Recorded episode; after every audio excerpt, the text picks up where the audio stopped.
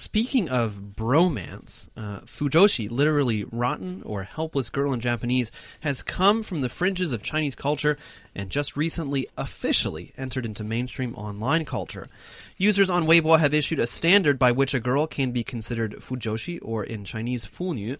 This, uh, of course, has gathered uh, quite a bit of attention. But for myself, you know, someone like me, totally out of the loop, this, of course, raises the first very, very important question what in the heck is funyu? Okay, well, this is a term I remember coming out in China about 10 years ago. And, um, well, a funyu is uh, in Japanese called fujoshi, and it in Japanese is a self mockery pejorative term for female fans of the ACG, anime, comics, and uh, games. Mm. So, very much the online community. And um, basically, these girls, they fantasize about romantic relationships between men. It could be sexual or not. It could be, you know, just very intense emotional relationship between the two.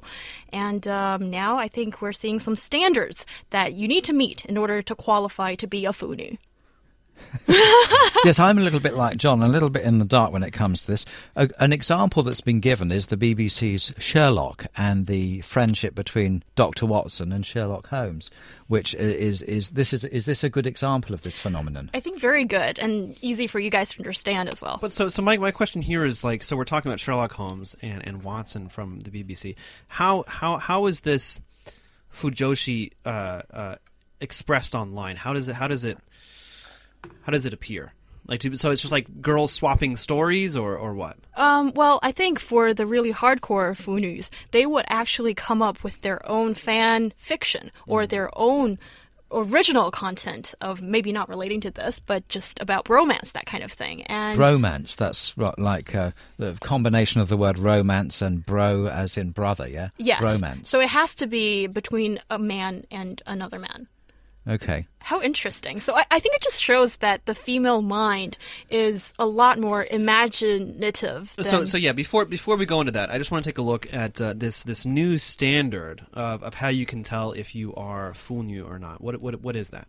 I think actually it uh, is quite hard to fit these standards. For example, um, one thing a little confusing is that uh, Fujoshi, if uh, she sees her, her boyfriend to be close to his buddy, she would have she would not um, reject the idea of them being very close, quote unquote, together. Intimate. Yes, and also she would not be upset if their boyfriends, you know, came out of the closet because it's better than actually having an affair with another woman, I guess. But it's you know the intricate uh, intricacies do of. Do you think? Of do you think that some of some of these fujoshi might might target men who probably are in the closet to be their boyfriend?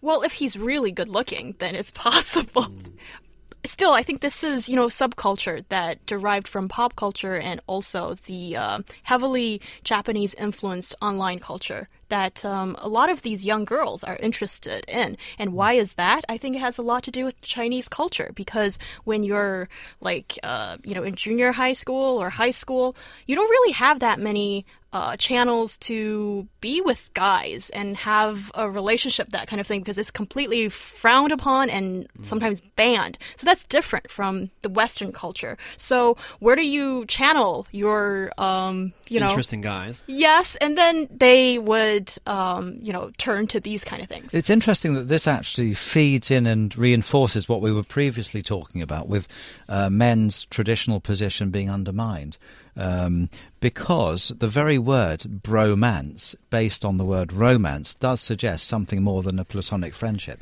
uh, right? Even if there, if that's all there is. I mean, you know, a strong friendship between uh, men is a, uh, it's no different than a strong friendship I, between women. It can be a lifelong friendship which can outlast your relationships with women, for example. But what I think what I think is so interesting about the uh, the Fujoshi, and it just occurred to me as He Young was giving us uh, uh, her description. I think it re- it's really taking like the the archetype of a female to female relationship, like really really good friends, being very close yes. emotionally, and putting that onto a male friendship, mostly because they assume that this is the way that all friendships must occur because they don't understand how men necessarily relate to each other. That's a very interesting, Interesting. summary of the whole thing, I think, and, and makes it a lot clearer to those that didn't have a clue about it. Well, really, I'm, I'm glad you're you're into flattery because it's all the time we have for this edition of Roundtable. Thank you so much for listening. Don't forget you can always join our discussion on Weixin. Our ID is EZFM Roundtable. Get a fresh, new perspective on the world on our roundtable discussion every day from 2 to 3 p.m. only on EZFM.